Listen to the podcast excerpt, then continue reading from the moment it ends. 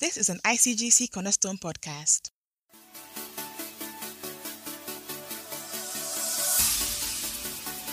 At Cornerstone, we believe in the power of the Word of God to transform lives and empower people to influence their generation.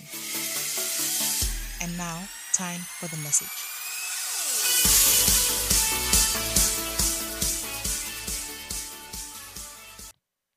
And so today I will be focusing on the subtitle, You Are a Key Player. Tell somebody, you are a key player. Tell another person, you are a key player. When we think about the word church, if you look at the Greek word for church, is the word ecclesia. And that word ecclesia, from where we get the word church, means gathering. It means an assembly and it means a congregation. The reason why we all gather together or we congregate every Sunday, every time that we need to congregate, is because of our shared faith in Christ and the need also to fellowship with like-minded believers as well. Irrespective of our social background, our economic status, our race, our ethnicity, our language, our country, our gender, we are all one in Christ. Paul reminds us in Galatians chapter 3, verse 28, he says, there is neither Jew nor Greek. There is neither slave nor free. There is neither male nor female. For you are all one in Christ. And that gives us the idea that when we come to church, we may come from different backgrounds and we may come from different economic status and we may come from different parts of our country or parts of the world. But in this place, we come under the banner of Christ. And it is the blood of Jesus that makes us one. And so we don't see each other according to our status. We don't treat each other according to our background. We don't treat each other according to the money we have in our pocket. We treat each other as children of God. We see ourselves as one. And so Paul says that know we no man according to the flesh. That's how we see ourselves. Normally, when people join a church, they may come as individuals or they may come as families, but then they join a larger body and they eventually integrate into that body as well. And it is very easy when you join a larger body like the church to just see yourself as an individual in the church, or to think that there is nothing that you can offer to the church, or to think that I don't have much to offer, or to even think that probably the church is sorted. But take it from PNNI that the church is far from sorted. And that there is no point as a church that we would think that we are sorted. By the grace of God, we have two services that we run. By the grace of God, we have over 300 members in our church. And we are not even 6 years yet. But we are not sorted. Because where we see ourselves getting to, we haven't begun to crawl, to even start walking. So we are not sorted as a church. We are far from sorted. We have nice music, we have nice lights, we have nice ushers, we have a comfortable place, but we are not sorted. Because there's more that we believe that God has for us. And that assignment and that mission that God has given to us, we believe is possible. And we believe that we're going to pursue it as well. There is more that we can accomplish. And so for you as a person, deciding to be part of this larger body called Cornerstone, you must understand that there is something that you can contribute to the growth and health of our church. You must understand that when God led you here, he didn't lead you here just for leading sake. He led you here because he believes that there is something that you have that you can offer to his church. That when you join the church must not remain at the same level anymore. That something must shift, something must change, because you are part of the body and you are here to push that body forward. And as a church, we believe that you are a valuable asset to his church. You are not just a number. You are valuable to the house of God. So if at any point in time you have only seen yourself as having nothing to offer, please consider yourself as a key player in the church. Or if at any time you withheld supporting the church in any way, Please know that you are a key player and that we need your support as well. Please turn your Bibles to Acts chapter 11, verses 22 to 26. Acts chapter 11, verses 22 to 26. We're going to read about a key player in the church. And that key player is somebody called Barnabas. Barnabas is a key player in the church. And the background to this particular scripture we're about to read is that Barnabas, Saul had been persecuting the church. And so the church had been through a very difficult time. So the church had gone through a very difficult time. And so through the persecution that the church had been going through, the church scattered. And so when the church scattered, the scattering of the church led to the spread of the church. And so the church was planted in different places through persecution. And so as the church began to grow beyond Jerusalem, and now go into other cities as well, there's a man in the church who was called Barnabas. And so Barnabas, and the meaning of his name means son of encouragement. And so Barnabas decides then to go and encourage the brethren in the different aspects of the church. And so he sees that the church is growing, and he takes an initiative to help consolidate the growth and the spread of the church. And we see it in Acts chapter 11, verses 22 to 26. It says, the news of these things came to the ears of the church in Jerusalem. And they sent out Barnabas to go as far as Antioch. And he came and had seen the grace of God, he was glad. And encouraged them all that with purpose of heart they should continue with the Lord. For he was a good man, full of the Holy Spirit and of faith. And a great many people were added to the church, to the Lord. Then Barnabas departed for Tarsus to seek Saul, who later became Paul. And when he had found him, he brought him to Antioch. So it was that for a whole year they assembled with the church and taught a great many people. And the disciples were first called Christians in Antioch. Very interesting scripture. So the church is growing. The church is spreading. God is doing some great things in the church. But Barnabas realizes that we must consolidate the gains and the effort of the church. And so when Barnabas is sent by the church to go and help consolidate the gain that the church was getting at that point in time, the momentum it was getting, Barnabas rises to the occasion. And he decides to do something and to contribute and to act on behalf of the church. And so he goes around encouraging the church and strengthening the church for the work that was going on. And then not only does he do that, at this point in time, Paul had become born again. And so Barnabas and Paul, of course, because of all that he had done to the church, everybody was afraid of him. They were not sure about his salvation. But Barnabas goes to look for him. And then when Barnabas goes to look for Paul, Barnabas brings Paul. If it was today's church, we would all judge Paul. This guy, I can't trust his salvation. This is this guy who was killing Christians. How can we go and look for him? No, I can't trust him. In fact, we would not even want to embrace him in the church. We said, Paul has to be sorted out first. We have to be convinced of his born-again experience before we bring him to the church. But Barnabas knows that, first of all, Paul is dealing with the mistakes of his past. Paul has made some very terrible mistakes. He has killed Christians. In fact, Paul was the one who supervised the death of Stephen in the Bible. And so Paul must be dealing with all these insecurities and all these challenges. So although he's born again, he separates himself from the church.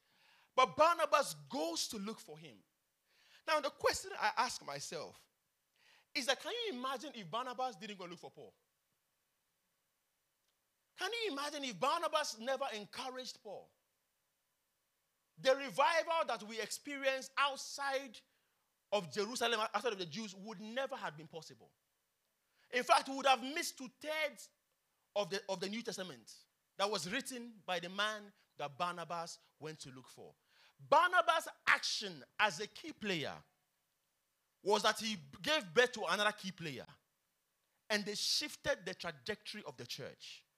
You must understand that irrespective of the gifts or the ability that you have, you are a key player in the church.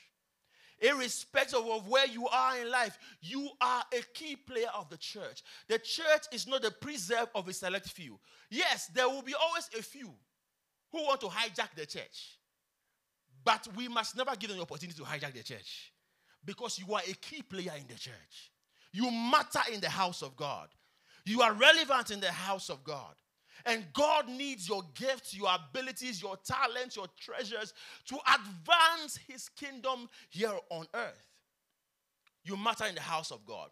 And so I want to just briefly talk about four actions of a key player. Four actions of a key player. Number one action of a key player is that a key player must realign with the priorities of the church. A key player must realign with the priorities of the church. Over time, as a member of this local assembly, you have to be involved in what takes place in your church. You must avail yourself to be an active part of the church's effort and of the church's ministry extensions. You have to be available. Rather than being a passive observer, you have to become an active contributor. And we see that in Hebrews chapter 10, verse 24 and 25, where we are encouraged. It says, let us consider one another in order to stir up love and good works, not forsaking the assembling of ourselves together, as is the manner of some, but exhorting one another, and so much the more as you see the day approaching. If there is any reason you are going to miss church, it could be probably due to some illness, probably due to something, maybe work took you outside of the jurisdiction, or some kind of extenuating circumstances that prevent you from church. But if your mentality is always that, as for me, I will give 2 weeks to the Lord and 2 weeks to golfing, or 2 weeks to church and 2 weeks for the gym and relaxation. If that is your mindset, then you don't really understand what it means to be part of a church. And you don't really understand what it means to be part of a Christian community. Because if you're a part of a church and a community, you have to realign your priorities. After all, we could all be golfing or relaxing maybe by Bojo Beach and sipping coconuts. But why are we here? We are here because we see the need to gather as God's people and to encourage and to strengthen each other and to receive strength from God to go forward in the week as well. When you are a part of a church, you have to realign with the church's priority. You can't say, oh, it is their church, let them do what they want to do. That cannot be your language. If you're a member of a local assembly, you have to realign with the priorities of the church. You have to ask yourself, what am I also doing? Am I just a passive observer? Am I just standing to watch and see what they would do as a church? Or am I actively contributing in the health and the growth and the development of the church? You have to ask yourself. You have to ask yourself. And there will always be two kinds of church members. Those who just come to receive and think only about themselves. And those who come to receive and also contribute. Which one do you want to be known for? It's a question that you have to ask yourself. Have to realign with the priorities of the church. Number two, a key player rises to meet the needs in the church. A key player rises to meet the needs in the church. We see that in Acts chapter 21, verse 17 to 20. It says that when we had come to Jerusalem, the brethren received us gladly. On the following day, Paul went in with us to James, and all the elders were present. When he had greeted them, he told in detail those things which God had done among the Gentiles through his ministry. And when they had heard it, they glorified the Lord. And they said to him, you see, brother, how many myriads of the Jews there are who have believed. And they were all zealous for the Lord. Paul, when the church, the early church started in the book of Acts, the church was predominantly a Jewish church in the sense that almost everybody who was a member of the early church were Jews. And they struggled to reach out to those who were called the Gentiles, those who were not Jews by choice or Jews by birth or by ethnicity. So it was a one-sided church at that time. And so it proved to be a challenge. It was difficult reaching out to the Gentiles. And so when Paul, who got born again, who being a Jew, noticed that the church was limited and constrained in reaching out to those who were beyond the Jewish community.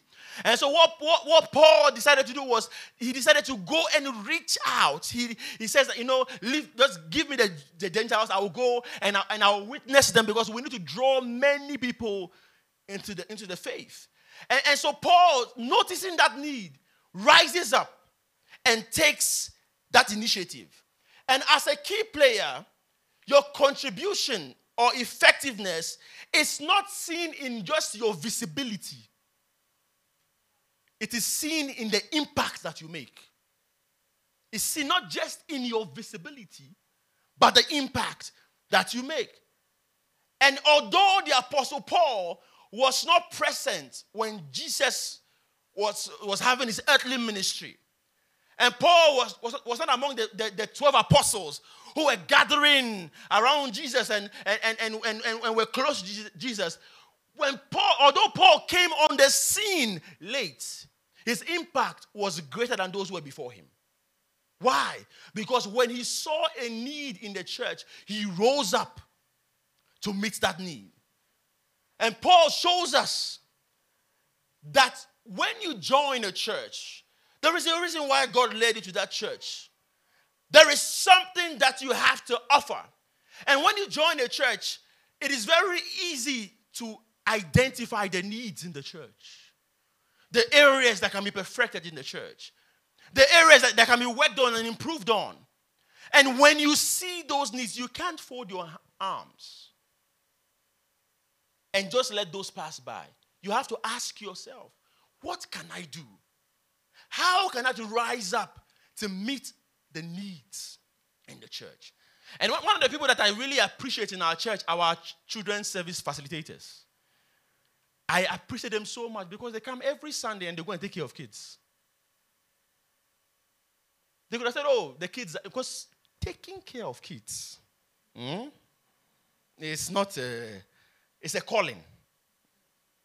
Taking care of, because those little apostles, the little CIA agents that came up here, the work one person can give to you, it's unbelievable. And in our church, almost every Sunday, you have about 40 to 60 kids coming every Sunday. You can imagine running around, chasing them. You've dressed up. You got up, you dressed up. You showed up, and you went to chase those kids. I just want us to clap for our children's service. I mean, they are just amazing. Amazing, I'm telling you. Because it's not easy. But why are they able to do that? Some of them joined our church and went straight to take care of kids. Why? Because they saw a need in the church. And they rose up to that need. You can't be part of a church, see the need in the church, and just fold your arms. You can't. Because being a member of a church means being a key player in the church. Making yourself available to be used by God to advance the cause of his kingdom on earth here. So don't just become a passive observer, my friends. You have to be a key player. You have to contribute.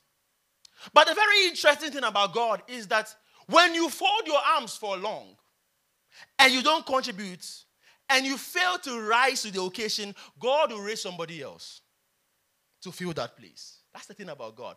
Nobody can flex God. The church is a blessed body. I cannot. The moment I flex God, or the moment PN flex God, God will raise up. He said to raise up our stones. Why? Because it is not about you. Shall I help you? Shall I offend you? Yeah, let me offend you a bit. It's not about you. It's about him and what he did for us on the cross. And we can't pay him back for what he did for us. But the little that we can do is to make ourselves available for his use. What are you doing in God's house? It's a question that you have to ask yourself. If you serve in a department, what are you doing in God's house? You say, oh, today I won't show up. If you don't show up, who will play the keyboard? No, if you don't show up, who will sing? Have you asked yourself that question? If you don't show up, who will usher? It's like me saying, oh, I won't show up today. Oh, they'll be fine. Let's get some robots to come and stand here. Who will do it? Who will do it? Have you asked yourself that question before? That if I serve somewhere and I don't show up, who will do it? But the interesting thing about God is that he cannot be flexed. He cannot be flexed. For a while, we may have to put ourselves together. But God will raise up somebody to fill those. You must understand it. And when you miss that opportunity not only to be a blessing to God's house, but to be a blessing to yourself. You miss that opportunity. But Paul rises to the need in the church. He sees the need.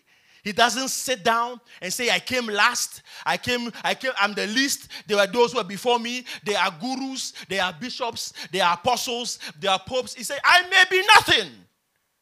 I may be the least of the apostles. But he says, I labored more than they all. I worked hard to advance the cause of the kingdom. What we are building in this church, it's not just for ourselves. We are building it so that we can hand over the baton to our children. We can hand over the faith to our children. We are building it so that Christianity will remain relevant in Africa. We are building something right so that some of the nonsense that we see on social media, we can dim those nonsense. Some of the things that we see certain people do, using the name of God to do, we can dim those darkness. And allow the light of God, the true light of God to shine in our generation. You are a key player. And you must rise up to the occasion.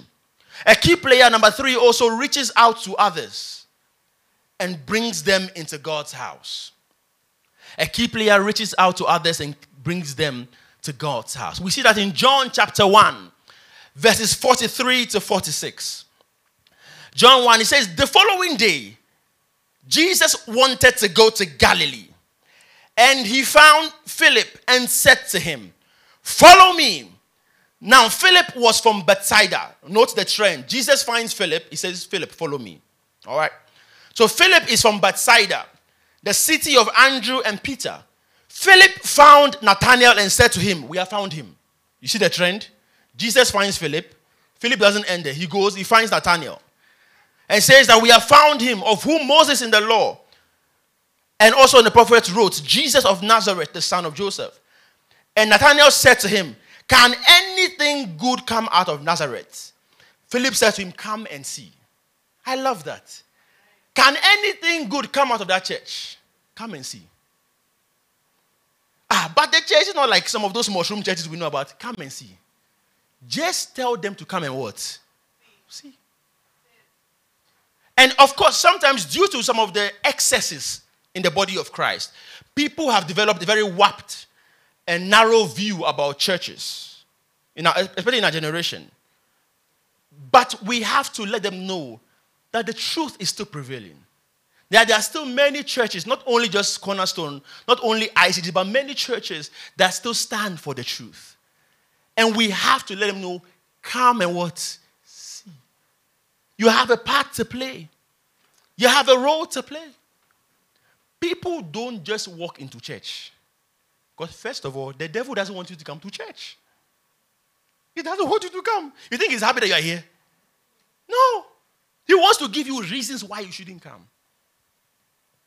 you are tired, you know. I bet the church is always there, so we go. It's there. We have 52 weeks. Even if I miss 10, what is wrong with it? You think he wants you to come? Don't be naive. Well, I'm not naive about it. Don't be naive about it. It's not as if the devil is happy that you are coming to church to be strengthened, to be encouraged, to worship God, to receive, to live here stronger, to receive the strength to overcome your weaknesses, or to receive the truth of his word that will strengthen you and encourage you to shine your light. The devil doesn't want it to happen. Doesn't want it to happen. People don't just come. We have to tell them to what? Come and see. Come and see. And as a church, and as you being a cornerstone, you are an ambassador of God's kingdom. You're an ambassador.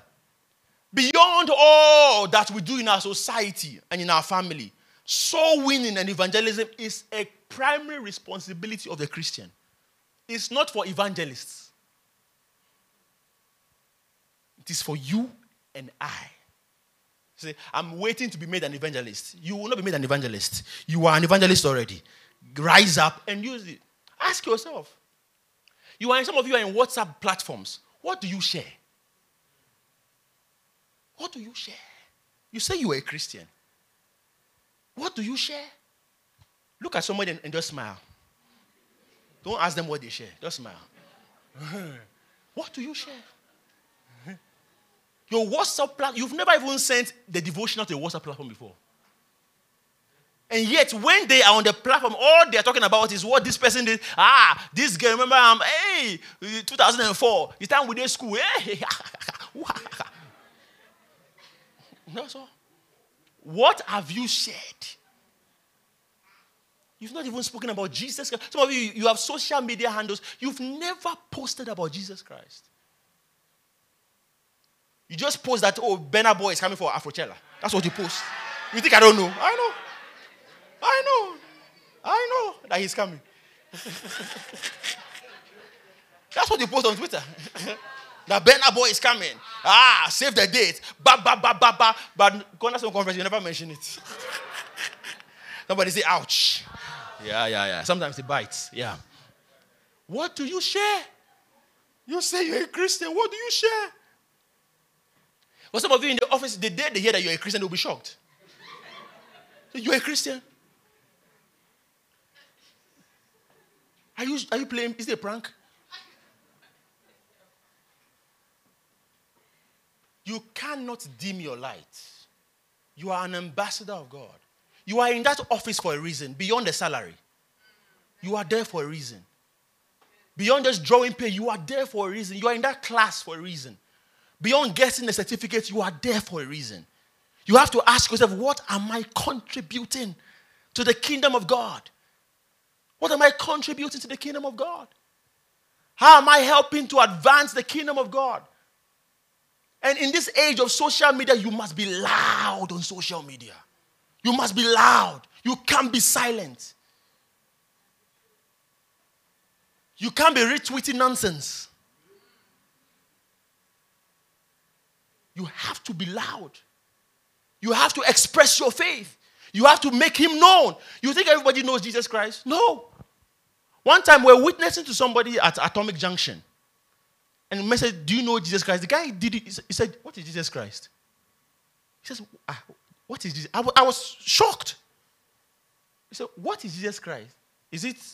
No, maybe. I think he lives somewhere here or something. Because you would think that everybody has heard about Jesus Christ. It's not true. In this Accra here. Not even in a rural community, in Accra. So don't let those assumptions stop you from sharing your faith. From sharing your faith. You are an ambassador of God's kingdom. As a key player, you must share your faith through every available option and opportunity that presents itself. You must share your faith. You can't be silent any longer. We must let the world know that Jesus saves. We must let them know that he washes away their sins. We must let them know that there is no sin too great that can disqualify them from the love of God. We must let them know that God is still interested in his people and he has a purpose for them. We must let them know They may be drunkards, they may be smoking weed, they may be whatever. We must let them know that Jesus loves them. They say, I'm still smoking. We bring them to the house of God. They say, I'm not done dealing with my addictions. Bring them to the house of God. You don't have to be perfected to come here. He perfects us when we come here. We are not looking for perfect people in our church. Come as you are. That's how we see it. That's our mode. Come as you are. The world may judge you, but in the house of God, you must find safety. Because as you begin to come every Sunday, transformation takes place. Change takes place. God works on your heart. And over time, people see significant change in their lives. That must be our posture as we serve in the house of God. And finally, a key player releases resources for the furtherance of the gospel. A key player releases resources for the furtherance of the gospel.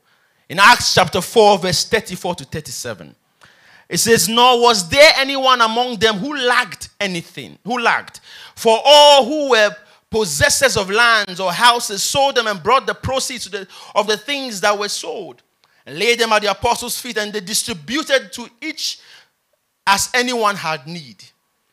And Joseph, who was also named Barnabas by the apostles, which is translated son of encouragement, a Levite of the country of Cyprus, having land, sold it and brought the money and laid them at the apostles' feet. We want to have a church where nobody goes hungry. We want to have a church where every need of our members are met as much as we can. That is why, as a church, we instituted various interventions, like our chop box drive, a food bank, trying to minister to our community by renovating, refurbishing the primary school that is in our community here. We want to do things that will be a blessing to God's people. We want to be capable of helping people and strengthening people, and as much resources as we have, help people, help entrepreneurs in our church. As much as we have, we want to be a blessing to families in our church, to pay people's school fees. But these things come through resources. So every time you give in the house of God, every time you sow a seed, every time you decide to contribute to God's church, know that you are being a blessing to somebody. Know that your resources are needed to further the gospel. Your money in your pocket is needed. Yeah. The light that comes on, the rent, the air conditioning, it is not anointing oil that pays for it. I hope you know that, right? Do you know that? Maybe you've forgotten. It's not like angels come from heaven with bags of cash to deposit in their account. It doesn't happen that way. It is what you give every Sunday, every time, that takes care of what we have here. And so you must show an interest in that. We serve God not out of convenience, but out of conviction. Your resources must speak. Where your treasure is, that's where your heart will be as well. So as the Lord blesses you, you must be a blessing to the place that blesses you. Some of you will prefer to fund the conservation of whales than the spread of the gospel. To conserve whales than the spread of the gospel. So let us conserve whales. Some of you even say things like, oh, me, I'll give my money to the beggar on the street. That is why I pay my tithe. When you give to the beggar on the street, you haven't paid tithe. You've been given, it's a generous giving, but you haven't given to the Lord. Don't confuse the two. Am I helping somebody this morning? Don't confuse the two. You've given, and you must do that. But you have not given to the Lord. Let me help clarify it. Some of you are hearing all sorts of things on social media. People say all these things. I give. Why are Christians giving to the house? They give to the pastors to go and chop. The pastors go to chop and dip his hand in chop and do that. And yes, there are a few charlatans who do such things. And when we identify those charlatans, we must separate ourselves from them. But there are many churches in our cities, in our rural communities, with many pastors who are devoted to serving the kingdom of God. There are many churches. There are many pastors who work and not depend on the church. There are many. So don't let social media become your gospel. We must follow the model of what God teaches in His church. So every time you give, and there are many of you in our church who have given extensively. Words are not enough to say thank you to you. There are many of you who have gone beyond yourself to be a blessing to our church. When we were buying our 2-acre land, many of you gave sacrificially. Many of you gave. There are many of you who have given, who have bought several things in our church, but you've not given us permission to even mention your name on the pulpit. There are many of you who have given to our children's ministry tremendous. Some of you sponsor our children's ministry with materials and resources on a consistent basis. God bless you. For everything that you do in the house of God, God bless you. God bless you. There's some of you who pay for the electricity in the church, for the power. God bless you. God bless you. You cannot give to God and leave empty-handed.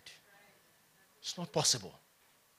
If it is Jehovah that we serve, you cannot give to Him and leave empty-handed. So don't think your money cannot do anything. Your money can go far.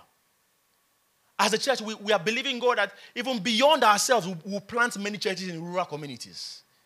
We'll strengthen many of our churches around. There are many churches that are struggling. We have it easy here. There are some churches that don't have microphones. I'm telling you. Some churches, they don't even have chairs. We're just that as God blesses Cornerstone, that we will buy them chairs. For churches, we'll buy them lands. That will support and strengthen because the church is the pillar of truth. And we must do everything possible. People who love football sponsor their teams. Many people pay significant amount of money towards their football teams. Many pay significant amount of money towards causes they believe in. And those are great causes, and it's good to do those things. But as a Christian, what cause do you believe in? It's a question that you must ask yourself.